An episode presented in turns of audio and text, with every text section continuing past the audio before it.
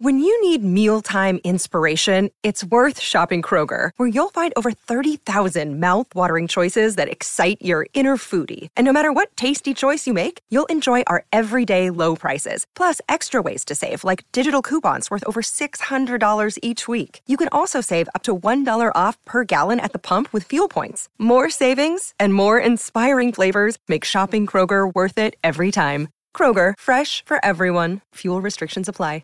This is Kevin Conroy, the voice of Batman. And you're listening to the DCAU Review, hosted by Cal and Liam, streaming at DCAUReview.com and on your favorite podcast app.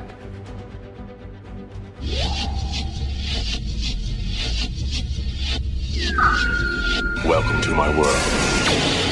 Oh no! You wanna fight Drake? Wait, you there?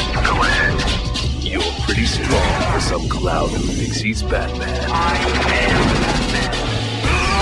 Let's go. Remember, there might be some momentary discomfort.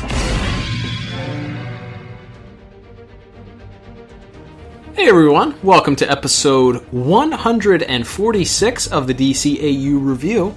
I am one of your hosts, Cal, and with me is my good friend, good brother, and the gentleman that runs our Twitter page. It is Liam. Liam, welcome to episode 146 of the DCAU Review. That's right, and as we continue on reviewing Batman Beyond all February long, we have come to yet another episode that I had almost no memory of. Same here. Uh, so that being, of course, Armory. Uh, as we'll get into, it has some some. It's another episode that focuses more on uh, Terry's high school friends and sort of their the, the characters connected to the Hamilton Hill High side of things. Yeah, I'm I'm wondering why some of these episodes like maybe we just I know there was a period we've talked about it before where you weren't really allowed to watch Batman Yeah. Beyond because of like there were some episodes that scared you. Yes. Um I guess maybe we didn't watch reruns as much. I, I'm curious as to why these episodes uh, this week and last week are episodes that were not in. They either weren't in heavy rotation, or we didn't. We just didn't see them a whole bunch. Didn't have them recorded on videotape, and they weren't in the heavy rotation on Saturday mornings for Kids WB. So, uh, and I guess we didn't watch them a whole bunch when we even after getting the DVDs. So it's almost like we're getting new Batman content here at, at times. A little bit, yeah. It's, it's a lot of this. It's like, yeah, I, like I vaguely when I read the synopsis of the plot, I was like, yeah, I, I, I vaguely remember. I probably watched this once, as you said, like on, when we got the DVDs. Right. But it, yeah, another one that hadn't made a a, uh, a great lasting impre- impression. Which, as we've talked about in the past, sometimes that's good, sometimes that's bad. You don't have the nostalgia goggles the way we might for uh, certain episodes of the original Batman the animated series, or even Superman. But on the other hand, it also means that uh, you might you might be uh perhaps willing to be a bit more critical of it because you don't have that sort of uh, that nostalgia for it. So interested to see what uh, what side of the fence we fall on this week. For sure, absolutely. So, as you mentioned, the episode Armory is the episode that we are covering today. This episode originally debuted back on March the 11th, 2000. Well, at least according to the DCAU wiki page. Uh, so, before we get kicked off here to do that and discussing the plot, the animation, visuals, music, and voice acting, Liam, I'm going to throw it over to you uh, to provide us with the official IMDb synopsis for this week's episode. All right, and this is for the episode Armory, which is written by John McCann, directed by Kyungwon Lim, with music by Kristopher Carter and animation by Koko slash Dong Yang. And that synopsis reads as such. To support his family, a desperately unemployed advanced weapons engineer must steal vital materials for an illegal arms deal and elude Batman to do it. All right. That tacked on and elude Batman uh, makes it a little wordy. Not little not bit. exactly a fan of the way that they worded that, but A lot of syllables in that. uh, desperately, desperately unemployed advanced weapons engineer is a mouthful to get out, but I did it here, folks. You did it. Like you're a professional. We love it. All right, Liam. So let's jump into the plot then. Uh, we actually have the return of a character uh, here that a, a minor character actually that was featured in a prior Batman Beyond episode as sort of like a an ancillary, easily forgotten character. Yeah, so we have this character Jared who uh, the episode opens. We are at his birthday party, and he is being gifted a, a nice new car by his his mother and his stepfather.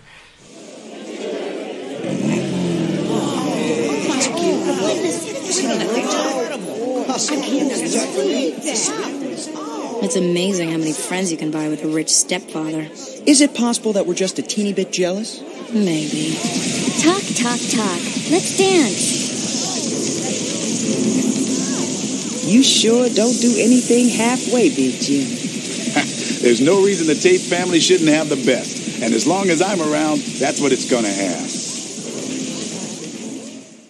and uh, there's sort of a brief interaction of Terry, Max, and Dana, sort of remarking on how nice it must be to be able to afford all these these lavish gifts, and and uh, wouldn't you know it, the rest of the episode from there, it's like we go from this uh, this stepfather, Big Jim, Mhm. uh, slash uh, the villain of the piece, Armory. Mhm. Like it's his story for Yeah. the rest of the episode. Like He's heavily featured. Batman just kind of shows up a few times, like which we've talked about in the past that t- sometimes can be a good storytelling device because Mm-hmm. Batman not being featured or it's not about batman or not wholly about batman trying to figure out who the villain is or his motivation you really get to kind of sympathize, empathize a little bit with the motivation of the character because obviously we learn here at the beginning that Big Jim, as he's known, uh, he's he lives a lavish lifestyle. Uh, we previously saw him in Spellbound, I Mhm. believe, uh, where he he was getting married to Jared's uh, mother, and her Mhm. their wedding was unfortunately ruined by by Spellbinder. uh, he, uh, I, I think the sequence is that he uses the the, the Spellbinder gimmick to have her to like throw away her jewelry or whatever it is. 'cause she the- thinks the- it turns into the insects. creepy giant bug uh, sequence of that episode. There you go. One of the episodes that ultimately led to you uh, getting banned from from watching this. Uh, so uh, anyway, so we have this character returning. So uh, again, it's not a character that was necessarily featured, but at least it was. He was. He was. He was did make a previous appearance. So he lives a lavish lifestyle. He's gifting his his stepson this expensive car, and Max uh, is certainly jealous and mentions that in the very next scene we learn that he's being laid off from Wayne Powers, uh, courtesy of Paxton Powers. Doing some reorganization, of course, it's alluded to, and certainly uh, Big Jim seems to insinuate that he thinks it's because uh, corporate greed is at play here. Laid off? Paxton Powers wants to move the light weapons division into new areas. You mean he wants to dump me and hire someone else at a lower salary? I won't dignify that with an answer. Due to recent market reversals, your severance package, alas, will be modest. I built that division up from nothing. I was in special forces. I've got degrees in electronics and engineering. They'll have to hire two people to replace me. Take it easy, Jim. Look, Karen, I just got married. I'm remodeling the house. I've got alimony. Things are tight. I mean, you started out as my assistant. Put in a word for me. Let me outsource as a consultant until I can find something else. There's nothing I can do. Yeah, that's uh yeah, we don't get too many episodes. We've talked about this that focus on Paxton Powers. We talked about sort of the uh, the repositioning of the show to, show to focus much more on the high school side of, of Terry with the with the second season certainly. Mhm. Um, that sort of carries on. So this is kind of one of our first mentions of Paxton still sort of being I guess, a figurehead at Wayne Powers, despite the fact that I, I think in another episode it was said that Bruce was back to sort of take a more active role in the company Right. after Derek Powers was He must still be on the board, re- Yeah. regardless. Yeah, but uh, so I guess he is, still has some sort of position of power with, with the company and has made the decision to cut, to cut uh, Jim from, from his job and you know Jim kind of begs and pleads. We get a little montage of him going on various job interviews and he's him telling his family, you know, it's going to be fine. I've got all these different skills. They mentioned he was in the special forces, that he was this incredible, you know, weapons designer. He's an engineer. He's a, you know, a scientist. So he's like, I, you know, of course uh, I'll get a, another job again in no time. And he uh, he keeps getting no's or can you hold on or we don't have anything for you right now type uh, type responses and begins to get more desperate as he, he wants to continue to provide this sort of lavish lifestyle for his uh, for his wife and his his stepson. We kind of get also that while he's while he's out on this job search, he's trying to do the the sort of classic like hide this from your family thing. Yeah. Like he has to be the man of the family and not show that he's terrified of what's you know not having a job. He has to be strong and the prototypical male of the household and not show Right. weakness and also still allow for his wife who they're they're they keep talking about these different uh, upgrades and construction that's happening on their household that just seem to be very lavish so Yes. he's in some way feeling the pressure that he can't say no to this to this woman that he loves or to really let her know that maybe this isn't something that he can continue in or he wants to continue to to have this uh, this lavish lifestyle and and you know maybe there's no real motivation for it, but you know maybe it's motivation of losing them, or you know that they're that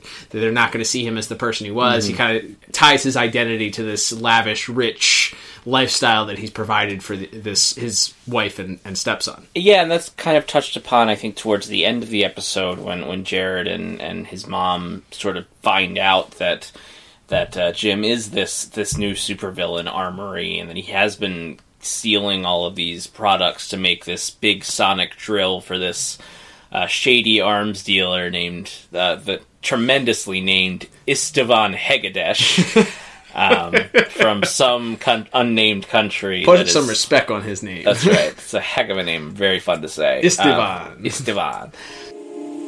What can I say, Jim? These cutbacks affect everyone. Force Tech can't afford to bring you on board. Force Tech has a short memory, Ishvan. I've helped you guys out before, under the table. And we paid you generously. Of course, there are certain unofficial job opportunities. Like what? You once mentioned a sonic wave device that could shatter steel, the perfect anti tank weapon. I designed it, but Wayne Powers passed on a prototype. Force Tech has contacts with a certain foreign government that is, oh, temporarily in disfavor with the world community. If you were to build them a prototype, they would be embarrassingly grateful. It's not that easy. I'd have to steal the specifications and build the thing from scratch. I understand, Jim. If it's too much, you can always go live on your modest severance package. But our client won't wait, and neither will I. I need an answer now. But uh, he's. Uh, but there's sort of a mention of, of Jim going like, "Well, I was I was just afraid I was going to lose everything, so I, I worked for this guy to to steal these parts." And and, and his wife and and uh, Lorraine and uh, and Jared both kind of, you know, both kind of lecture not lecture him necessarily, but tell him like, "Of course we would have stood by you during all this. Of course you didn't. You know, we didn't. We weren't all. You know, we didn't only love you because you were providing us with."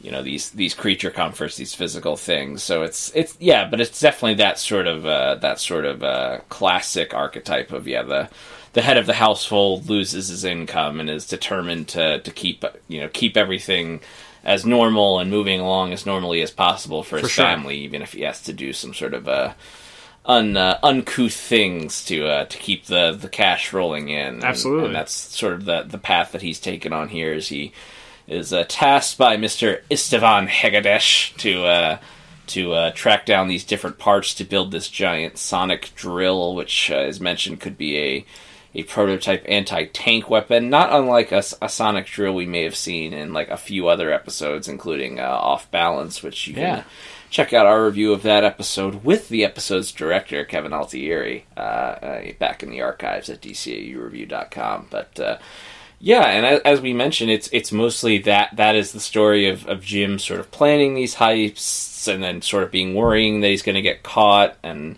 sort of dealing with the, the guilt and, and not and not letting his family in. And, and then Terry sort of uh, is kind of as we said kind of a background player there. Both both sort of heists that Armory is involved in. Batman shows up to, to fight and they they have uh, fisticuffs which we will certainly get more to in, in I think in visuals um, Uh, and then Terry is able to kind of piece things together thanks to a sort of one-off conversation. He and Max run into Jared at uh, at a CD store, Cal. You know those things that definitely still exist. 50 years in the future from now, whenever now is, but there's right. still. I, I speculated you could it could easily be explained away as just as there are vinyl stores now that people probably you know Mm-hmm. 20 years ago as- didn't assume there would be. Now there are places that you you know you can buy vinyl in Walmart and, and Target, so it's not as if uh, it's too far fetched to think that maybe CDs would have a revolution in you know 50 years from Yeah, now why or not? something. Sure, I, I think that's that's fine. Yeah. We've seen the revolution and the the the people bringing back cassette tapes and That's that right. being that being a thing that the kiddos are doing. So you know, it, who's to say that C- CD stores couldn't make a comeback in fifty years? Absolutely. There's uh, there's no there's just no reason to uh, assume otherwise, and definitely not because the show was made in 1999. and exactly, and they they never thought to think that like technology would advance beyond physical copies of, or libraries. But yeah, so the majority of the episode is is Big Jim trying to balance this, uh, you know, pursuit of this technology. He is able to successfully steal items from Wayne Powers, and then he realizes he needs an additional part. There's certainly there's a pursuit that happens both involving the police and Batman that he's able to successfully escape from. Uh, Batman or Terry rather is able to track him uh, to the next place that he attempts to uh, steal technology from and does successfully. There's another another battle between the two of them, and then um, Terry eventually meets, or Batman eventually uh, arrives back at Big Jim's house, and that's sort of where everything culminates. As Estevan is there with Big Jim, and uh, in the meantime, Jared has gone snooping around his father's dress or his stepfather's dresser and found the uh, security code. Just happened to be written on the back of his dresser drawer and uh, uses it to break into his uh, father's workshop when he isn't home. And then uh, and, and Big Jim arrive shortly thereafter. Jared is, of course, outed from his hiding space by a rogue spider that just happens to be crawling around, and uh, then it, Batman uh, arrives quickly thereafter. They see him with a security camera, and then uh, Estevan takes hold of the aforementioned sonic drill, starts using it as a weapon, and uh, really has Batman right where he wants him, right, right in the crosshair. Is about to do away with him, and Big Jim steps up and uses one of the weapons that he had previously used against Batman, the sort of freeze. It's sort of like a freeze gun in, in a way. It Mhm. creates an ice block or something around uh, Estevan's hand, so he stops him from killing Batman. Istvan turns his attention to Big Jim to try and ta take him out at that point, and Batman saves Big Jim. So uh, we get a final scene with Terry and Jared and uh, Max walking through the hills of Hamilton or the the halls of Hamilton Hill High. Easy for me to say. And uh, and uh, we we learned that Big Jim they they were he was cooperative with the investigation and they they were the judge was lenient in his sentencing, but it is implied that he went to some sort of jail or won't be won't be home for some time. So the judge was lenient. I'm glad. My dad cooperated in every way. Of course, he won't be home for a while, and there's that fine. Yeah, I heard you lost a car. You meet more interesting people on public transportation. Hey, I got my sister's car while she's away.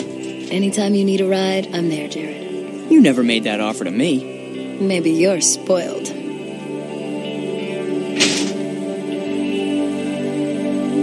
So not only does he pay with time lost and, and being in prison, but he ultimately has to pay more money uh, in the end anyway. But uh, that's sort of the the resolution here. Crime doesn't pay, uh, as the old adage goes, I guess. So Yeah, yeah, this is definitely one of those stories where like most of the problems could have been solved if these people had one conversation. Right. Like and it, and again, this is this is a trope not exclusive to Batman Beyond or cartoons or superhero stories in general. This is a this type of story is very very much something that is just a trope that has existed as you mentioned for a long time, Yeah. but it's it does. It's like, well, if you have one one like honest conversation with his wife, like none of I don't. this so- happens. but here's the thing. I, I don't think. Uh, no disagreement alarm. But I'm gonna. Yeah. I'm gonna say like based on.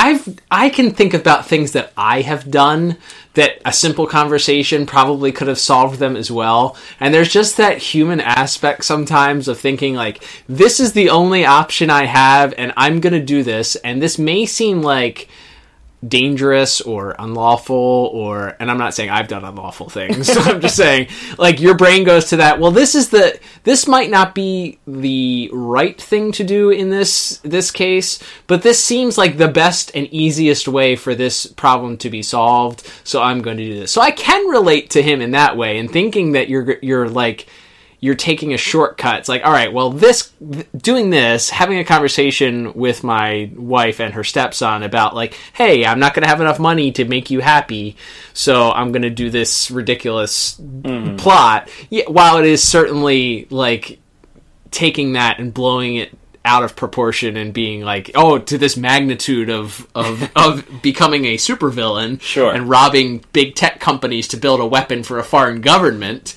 right? I as a human I can track the thought of this seems like a small problem to somebody outside, but if you're not in the situation, you're going to do sometimes you do crazy things thinking that that's going to solve the problem and you just wind up in a bigger mess because of it.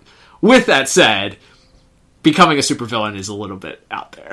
Yeah. and that's where the trope comes in. It's like all right, well, you know, did this person need to to use this to go this far to become a to start robbing multiple big tech companies and trying to kill Batman and right. working with foreign governments to build high tech weapons that are going to be used possibly in traitorous actions? Yeah, we went zero to treason real quick. um, right, exactly.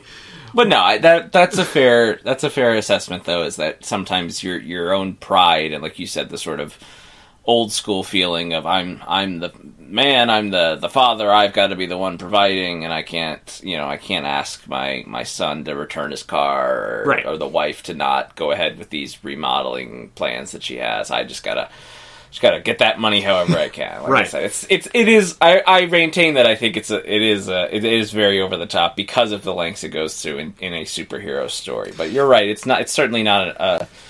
a, a, a completely outlandish motivation. I was going to say the only thing that I could think about is like true crime stories where spouses like kill the other spouse for insurance money to pay off debts or whatever, or Right. like to avoid, well, I don't want to have to pay this person alimony, so I'm just going to kill them. It's like, how does one's brain go to that that motivation, or like this is going to be a thing, and not think about the consequences, or think Right. that this is this is the best best easiest thing for you. You're going to be able to do this. This is a little bit in in that in that same vein of well, I'm going to just be a supervillain for a little bit, and then everything's going to be okay. He even in his explanation to his to his family, Big Jim ends up saying like.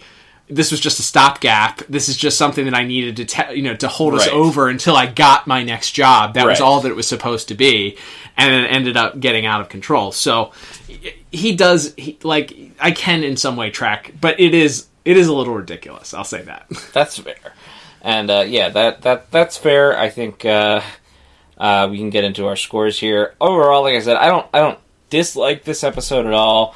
But uh, yeah, I just thought it was it was a little outlandish for my for my taste, and I think maybe just the lack of focusing on Batman. Mhm. Um, it- not that uh, anyone involved in the story, either from the writer's perspective or from uh, certainly when we get into voice acting perspective, did a bad job when it comes to the uh, the Jim Jim Tate slash Armory storyline. But it's Sure. just it's not a character we know anything about or like have a lot of a reason to be emotionally invested in. Again, sort of what we talked about with uh, with the last resort episode of focus and the the high school friend in this case, who also isn't really even the main focus. It's the high school friend's dad Right. um, is also a character like you said we've seen one other time, and Right. maybe he's in the background of a few other scenes, but it's not like it's not like this is Max's dad or Right. Dana's dad or somebody that like we actually have some emotional investment in. Right. So. Yeah, I, I, I ended up settling on a six out of ten. I don't I don't uh, like I said I don't dislike it. I think it's it's a solid, easy to watch time, but it's just uh, it's, it's I don't know. I just didn't didn't feel super invested in the characters. Yeah, I, I went with the same exact score, six out of ten. Um, I I think that yeah, the plot itself, again, it's not an original story either. So it's Right. you know it's one that again we're familiar with the trope. So if and, and if you had used a character that was a little bit more um, you know it made more of an impact to you that they made this decision maybe this would be an episode and batman beyond didn't really do this but two, a two-parter sometimes allowed you to Mhm. kind of build in some of that emotional connection with brand new characters Absolutely. uh, you know some of the best episodes of batman the animated series were able to do that whether i mean so two-face uh, you know obviously harvey dent had been a character prior uh, to that episode, but that really laid the groundwork for having an emotional connection with that character, and his ultimate sort of turn to villainy uh, afterwards really has a higher impact because you got to learn and sort of emotionally connect with this character that was that was struggling with his mental illness, or or even Feet of Clay, where you have this character of Matt Hagen who you didn't know who it Mhm. was, but you quickly sort of have an emotional connection with this guy because you realize it's he's sort of you know it's it's more of an addiction type thing. So Right.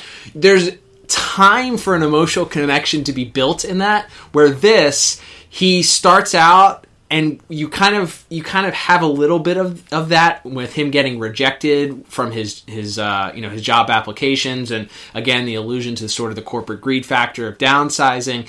But it's very rapid fire very rapid quickly. And as you said he goes zero to treason very quickly in that you know suddenly he's at a table with this guy and he's agreeing to build a weapon for a foreign government. It's Mhm. like all right, well, we didn't have a lot of time here to build to that. So maybe if this had been a two-parter, it crescendos sort of with that initial battle between, or you know, crescendos with him coming to terms with this. Okay, well, I don't have a choice. Maybe he even struggles with that decision at first, Right. Going back and forth, and he realizes he goes back home and has a conversation with his wife, and maybe she's because she's not aware of of you know the monetary worries that he has she continues to put pressure on him about getting the house done and he feels like he has no Mhm. choice but to pursue this you know this this you know helping out this foreign government uh, so if that crescendoed at that point you have a battle with batman he escapes and then the second part is them you know him coming to terms with the realization that he's he's kind of full full on supervillain at this point and it Mhm. maybe feels like he's beyond redemption or, or what have you or come to terms with the, the weight of realizing what he's done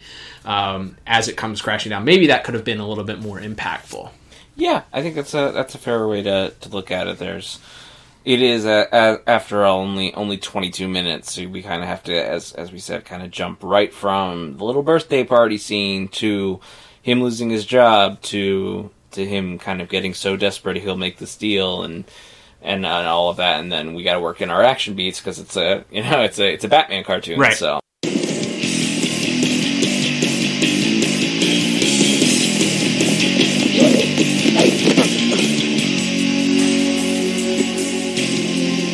You're going to jail. Easy or hard, it's up to you. Here's a tip hard isn't fun.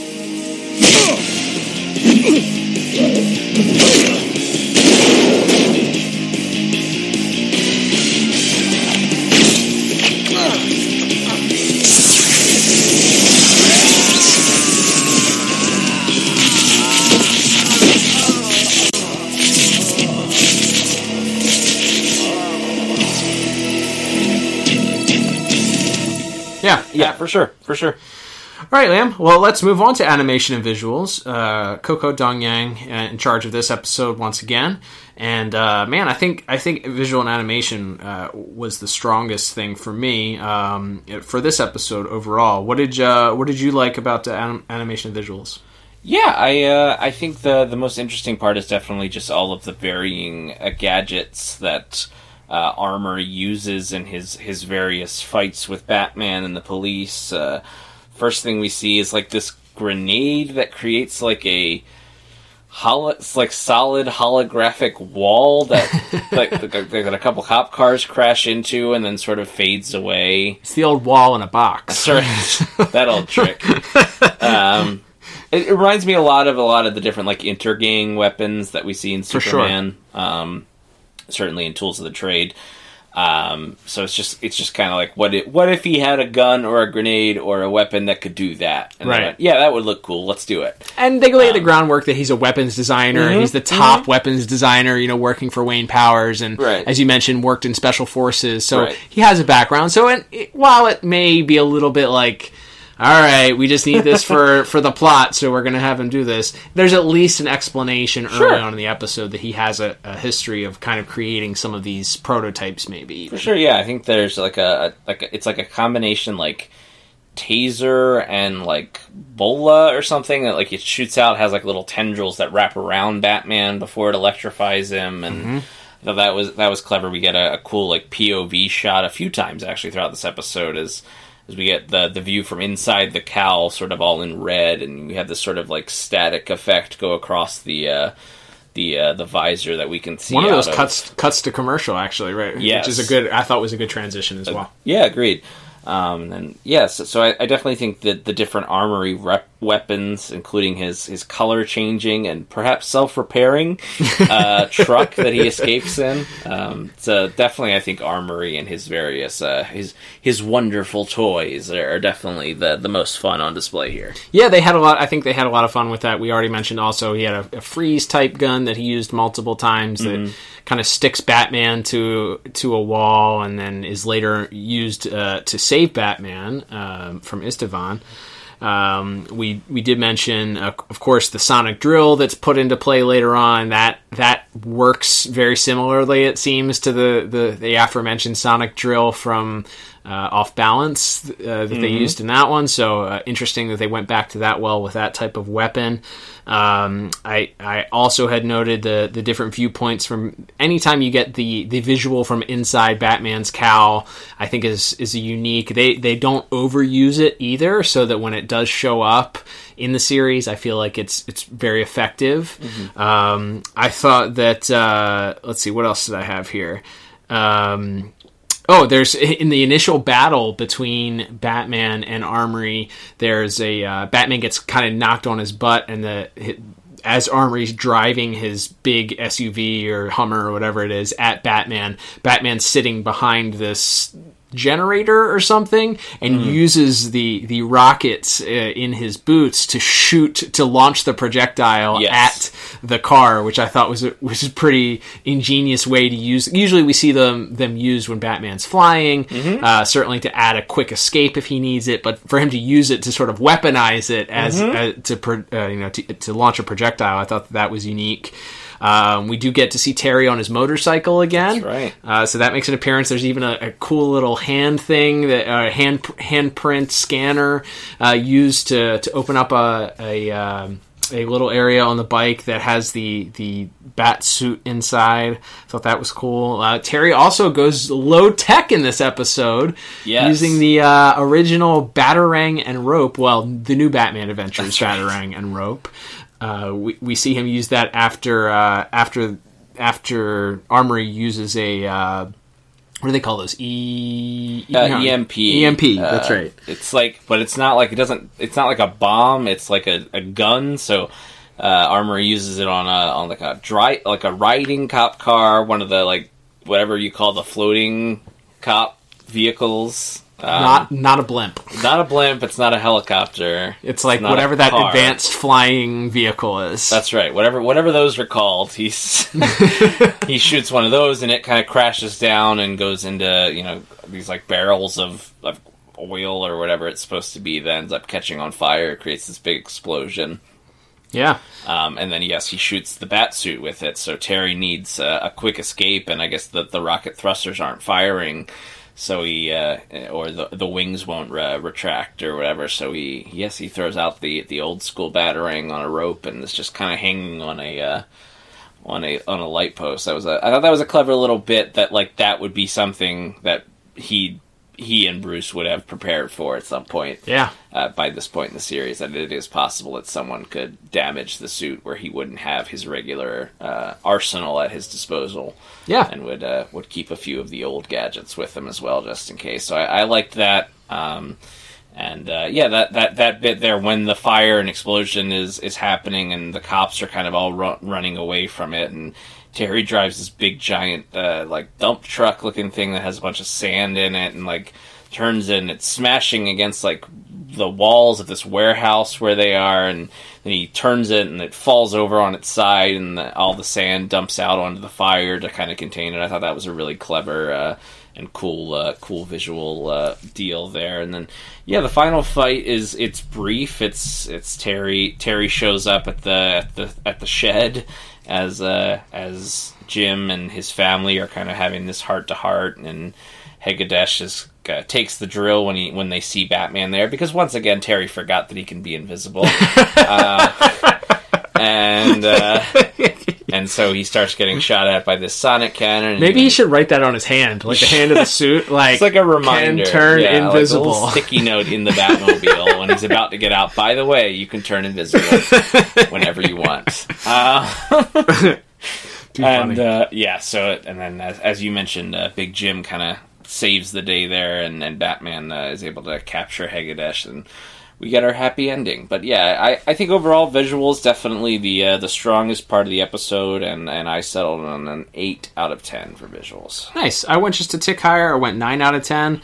I think that uh, for the most part, I, I think that certainly the fun is had in everything that we listed there. There's a lot of action in this episode, which unlike last week's episode, we talked about maybe plot not being so strong.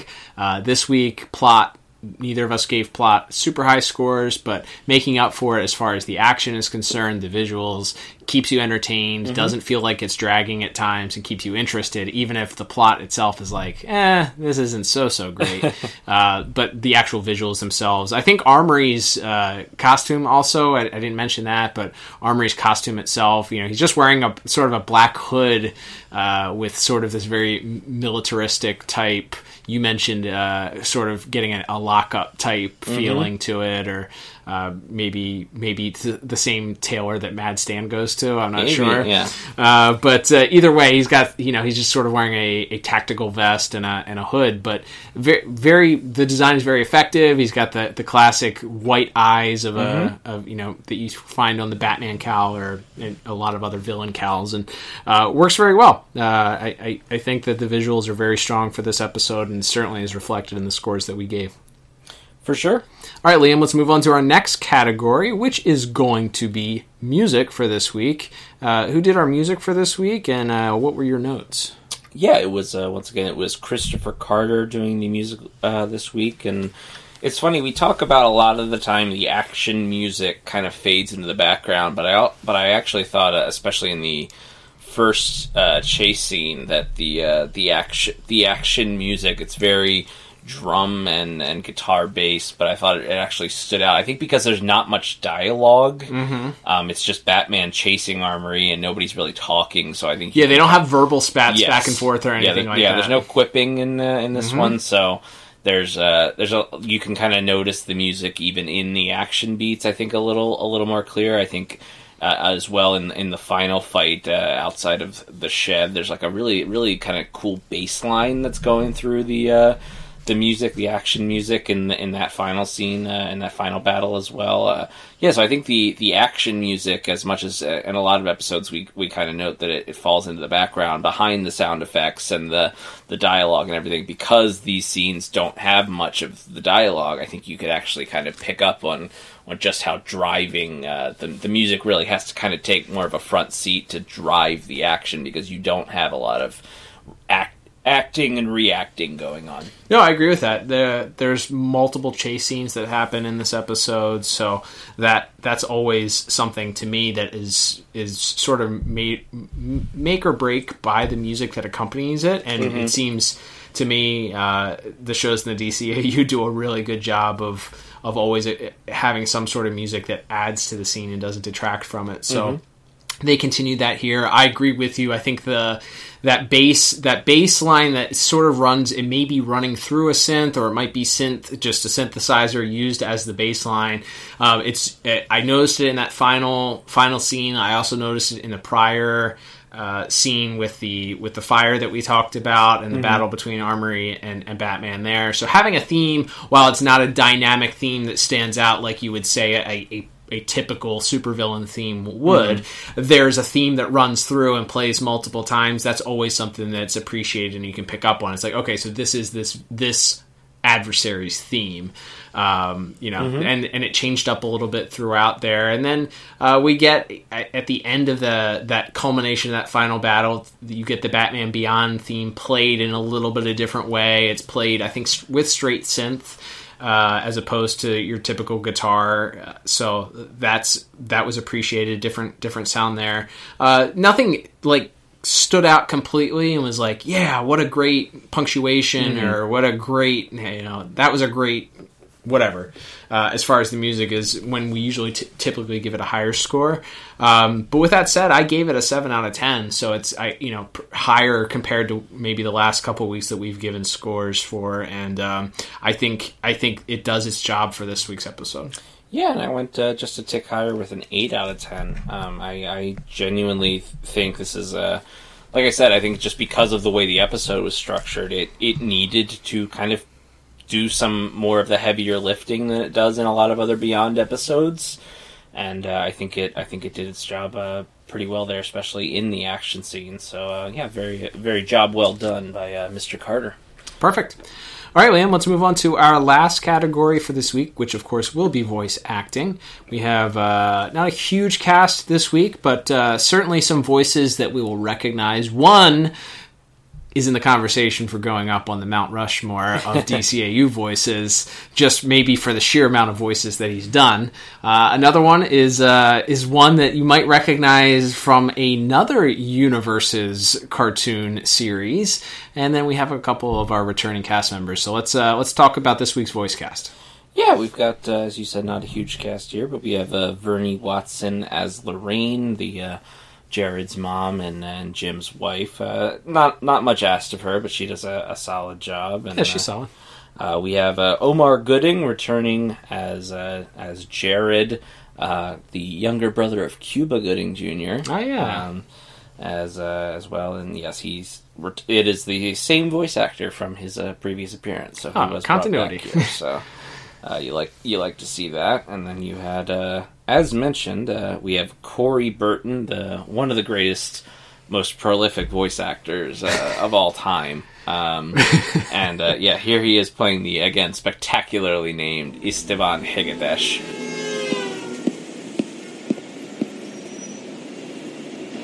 Untraceable, tax free. A small down payment. Not bad. I still need to swipe a high capacity circuit board. You made quite an impression on the web. They're already calling you the human armory. You build this stuff, you test it, but you always wonder how it'll work when the pressure's on. Are you satisfied? It was like war. It is a war, Jim. Every great conflict is centered around economic struggle.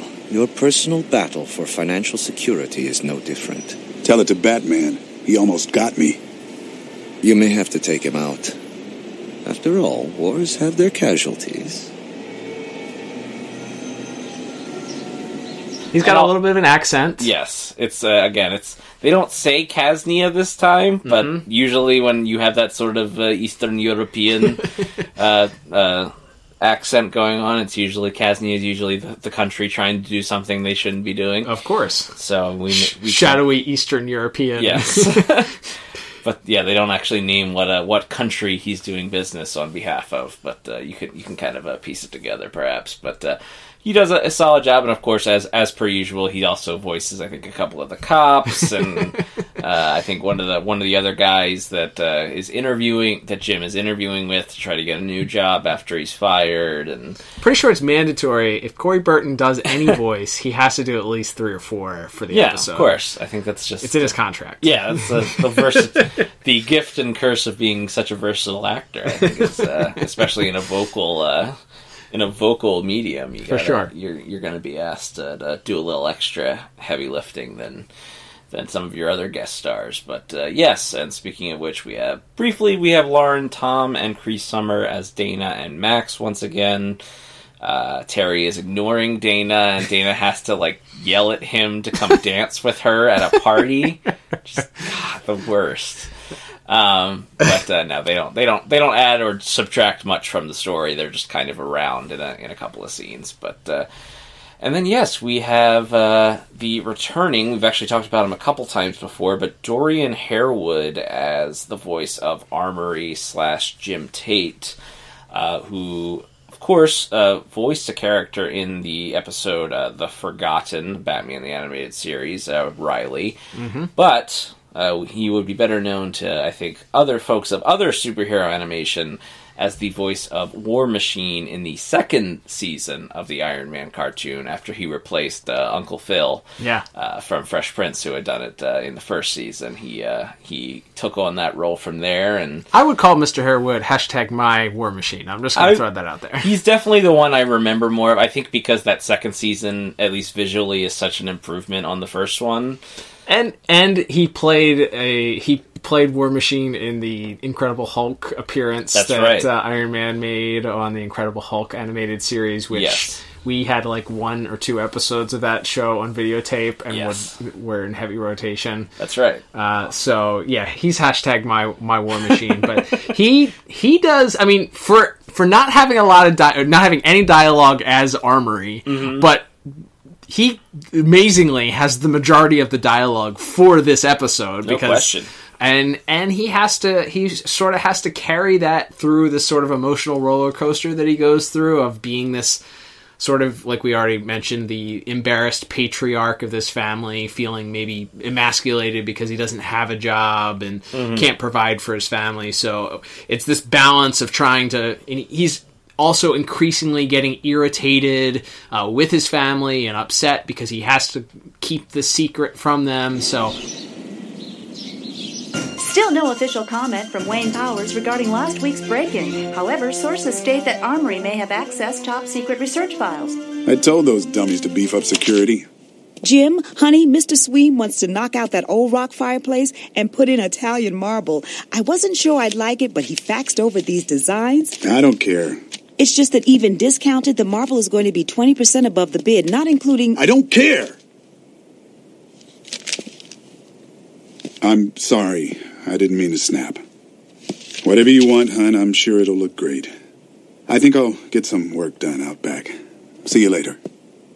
I think he demonstrates great range from his performance in this episode. Yeah, I agree. I think you you kind of go through the different emotions where he's just where he's trying to keep on this brave face for his for his family in the first couple scenes after he loses his job, and then his sort of the desperation that begins to creep in, and as he's you know he's being turned down for for job after job, and and then finally going, well, this is you know t- having this conversation with uh, Estevan um, and his his playing off of Corey Burton, this kind of sleazy guy taking advantage of this kind of desperate uh, family man. In that case, I think I think that all that all works works really well. And uh, yeah, he has he has to do kind of a lot. And as you mentioned towards the end, uh, when he's sort of pleading with the family, like this was look, I was just going to do this to hold this over until I could get my my my real job back or another you know another respectable job. I was just just doing some light treason until until I could get there. But he's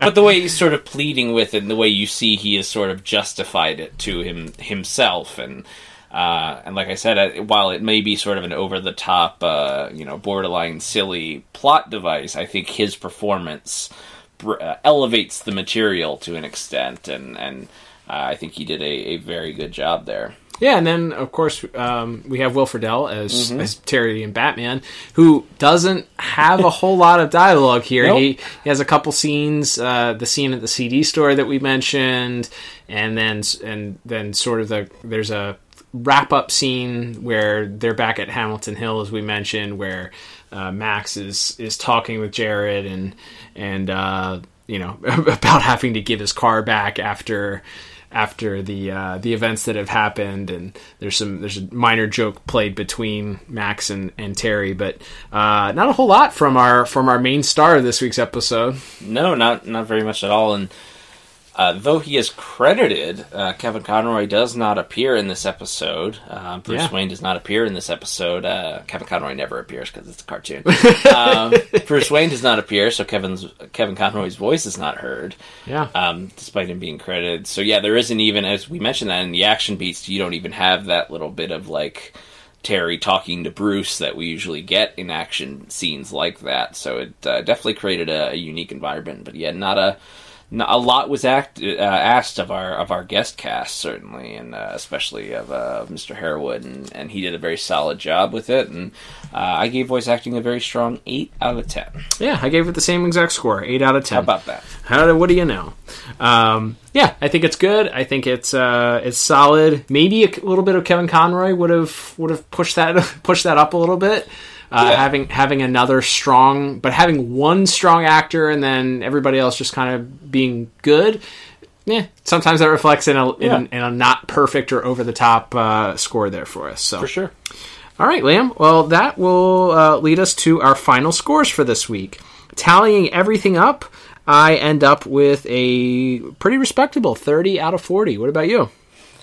And wouldn't you know it, Cal? I came up somehow, even though we had different scores for all but one category, we somehow still arrived at the whole same darn final score. It's a rarity. A 30 out of 40. It's a rarity when we disagree by a wide margin, let alone at all. So That's right. So these are the occupational ha- hazards of. Uh, You know, on, on- these other other reviews, like I, I'd be curious to go back and look at at like Sig, I mean Siegfried and Roy, Roger, Roger Ebert's show, like Uh. Ebert and Roeper, and check out how often they disagreed on things. Mhm. Bec- If it's just like this is how we view things or personal taste or what have you, I, I I don't know. Um, but yeah, it is it is a rarity that we disagree as far as uh, as far as final scores, or at least by wide margins.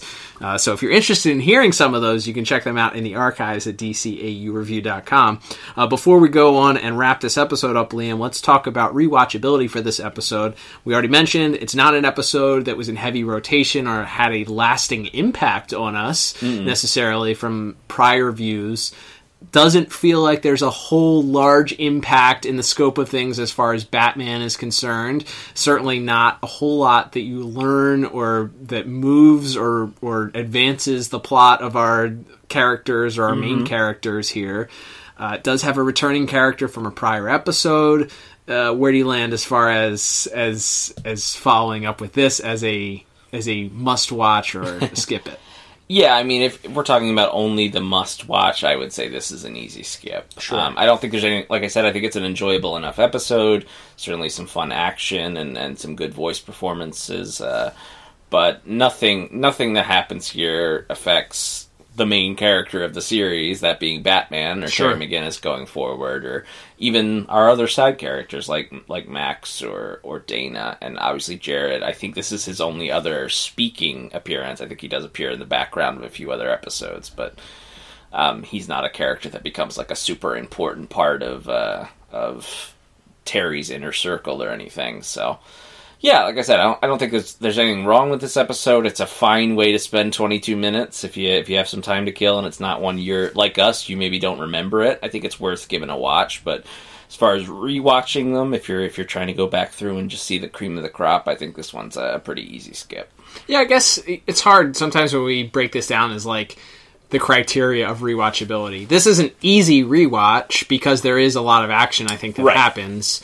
Um, it's not a mystery episode. It's not mysterious as to who the the identity of the armory Right. character is. So it's not like that gets spoiled. You learn that very quickly as to who this who the main antagonist is. Uh, so there's fun to be had. It's not a must watch when it comes to the overall story of the DCAU. Not there's not even any advancement or lasting impact on the characters here. It doesn't seem Terry learns a lesson. Right. Uh, so it's not as if his character needed this story for anything. So if you're looking for fun episodes, yeah, this is one I would recommend. If you're looking for integral to the overall story, yeah, not not necessarily this episode. Uh, as far as as far as that's concerned, so Agreed. it's tough when we get into these sort of nuances of rewatchability. It's kind of hard. Uh, so we never really defined whether rewatchability. We, sometimes it, it it depends on the episode. It's rewatchable because it's integral to the story. Sometimes it's rewatchable because it's fun. Sometimes it's because it's iconic. Well, that's the thing. Like, if someone, if someone who maybe was a newer fan was like, "Hey, show me,"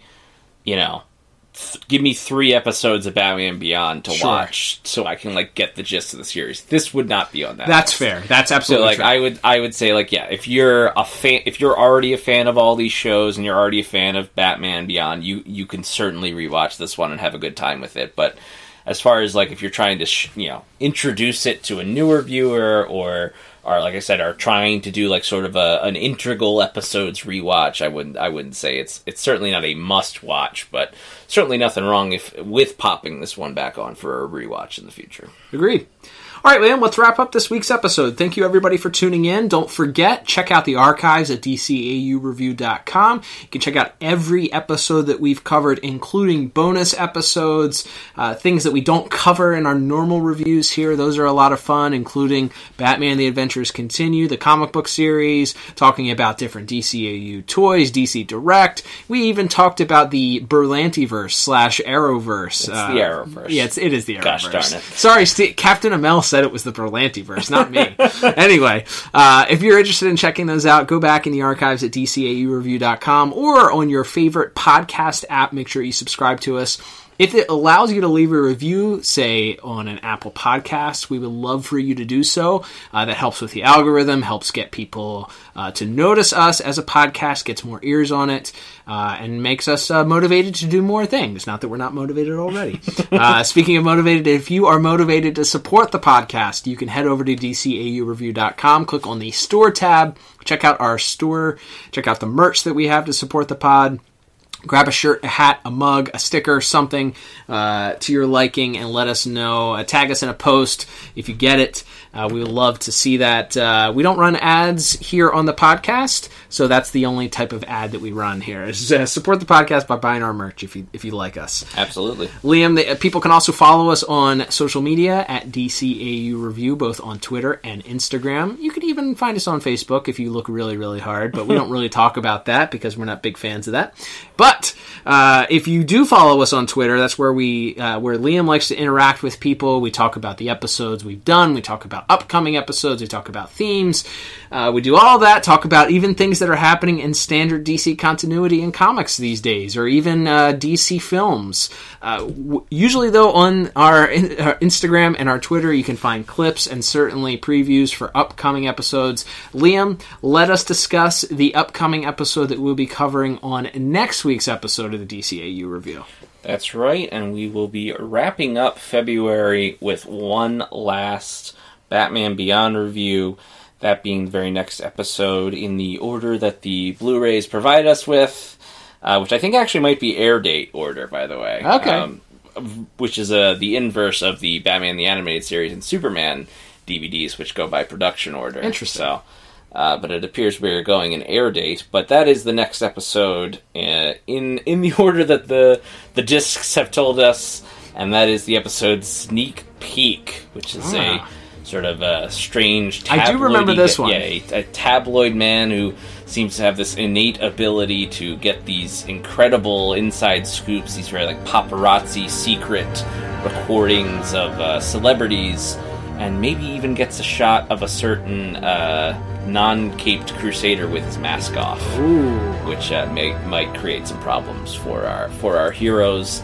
So definitely look forward to finishing out February with a uh, pretty big and memorable episode. Yeah, look forward to doing that. All right, Liam. And until then, I'm Cal. And I'm Liam. And we will talk to you on the next episode of the DCAU review. Bye bye.